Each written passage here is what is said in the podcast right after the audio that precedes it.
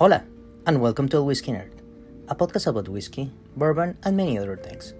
This is Christian, the host, and keeping up with our season of flavor, we have one of the major players making a rather strange entry Red Stag Jim Beam, a liquid wild as the namesake.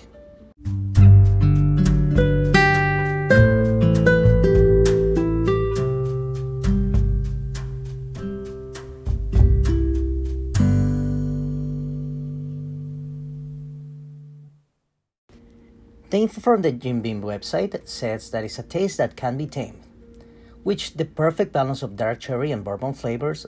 Red Stag by Jim Beam has a warm, smooth finish that is great on its own, mixed with cola or blended with iced tea and lemonade. Red Stag by Jim Beam is a wildly delicious combination of black cherry liqueur infused with Kentucky straight bourbon whiskey. As one of the pioneers of the flavor bourbon, it blazed on charred paths to become known and loved for its balance of soft dark cherry all the aromas and are backed by traditional bourbon oakiness, but through it all, it never lost its wild, inventive roots. This is a wild claim, and to be sincere, um, when you try to pro- uh, to put your product out and say that you gotta mix it with cola or blend it with iced tea and lemonade, is not a glaring start. I gotta say that this is a spirit that flips the script a little bit on the formula for flavor whiskey. Normally, what they try to do is get an existing whiskey and infuse it with some flavor, then ship it out. Something like Fireball. Fireball does that all the time. And in this case, what Jim Beam has done is take an existing cherry liqueur, Red Stag, and mix it with their bourbon. So technically, this is not really a whiskey review. It's more of a liqueur, but you know we're gonna do what we're gonna do on this season. So where does the cherry liqueur comes from? How is it made? Uh, what is the infusing part? All these things or these questions, uh, unfortunately, they can remain unanswered because I look all over the internet and I couldn't really find the answer. So we don't really know much about it except that it's Charlie liqueur plus Jim Beam. So that's it.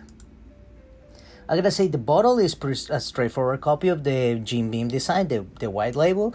Um, the only difference is had the red stag logo in there, which it looks pretty cool and it dominates the rest of the label. The bottle it has uh, a metal cap, so it's a little bit different, and it says that it's best to be served chilled.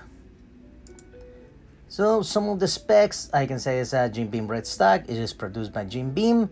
Uh, it's owned by its Beam Suntory. That's the holding. The location of the production is Kentucky, United States.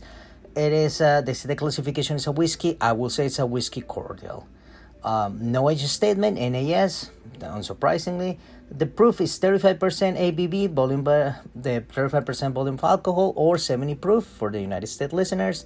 And the price, uh, it depends. I've seen it for $15 here in Cleveland, Ohio for the 750 milliliters, but the sample that I have it was uh, $1.99. I gotta say, as soon as you pour this, you can smell the sweet cherry and aroma coming out of the glass. Uh, that's not necessarily a good thing. I really like cherries, but not on this artificial sweet thing. It's like the cheap maraschino cherries. And you can be like a couple meters away and you get the the overpowering cherry cough syrup. Uh, taking a sip, this liquid is very thick and viscous. Again, super cold syrupy. And it has to do more with the sugar content than the 35% alcohol in there. It is brutally sweet, and you can taste the sugar in your mouth as, even after you put the, the drink down. The consistency and the experience is similar to Fireball or to, to the Squirrel one, or Screwball, Screwball one, yeah. And uh, but you don't get the burning cinnamon. You just get a ton of like cherry candy and, and cough syrup. Uh, but for flavor, like I can't taste a single note of bourbon here, so it was very very weird. I gotta say, with some added ice, is less aggressive, but still, it's pretty bad. Not for me. It's something that I would really wouldn't drink on my own, and uh, I think it will work with some shots or mixers, but it's nothing very. It's not for me. I gotta say, for just like Fireball, this product has a zero appeal for the traditional whiskey drinkers, not my cup of tea, but some people will love it, and I think you're gonna make some like hot toddy likes, uh, special shots, or it will have a place for certain cocktails. So, no harm, no foul, but it's way too sweet for me.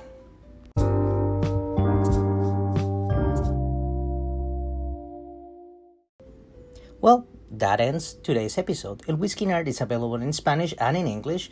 Uh, you can listen in Spotify, Google Podcasts, Breaker, Radio Public, Deezer, Anchor, Apple Podcasts, Overcast and many other places. Uh, you can just Google El Whiskey Nerd. You can find a way to play it through the browser. Um, you can contact me via email on l.whiskey.nerd at gmail.com. Whiskey spelled W-H-I-S-K-E-Y. Or on, um, you know, the American spelling or on Instagram, which is where I'm most active. Uh, my handle is at elwhiskeyner, one word spelled the same way. And you can always ask me for some questions, uh, some um, recommendations, or if you want to listen to something in the in, in the show, just please make sure you let me know, or just if you can just say hi, that would be great too. I uh, gotta make an announcement. We are going on a trip for uh, next week, so our Spanish episode is gonna be delayed for one week, and uh, you can expect a little bit of fun pictures from it. Um, but then we will just come back with this season. So as always, thank you for listening. Thank you for the preference. I hope you have a very very happy day. Y salud.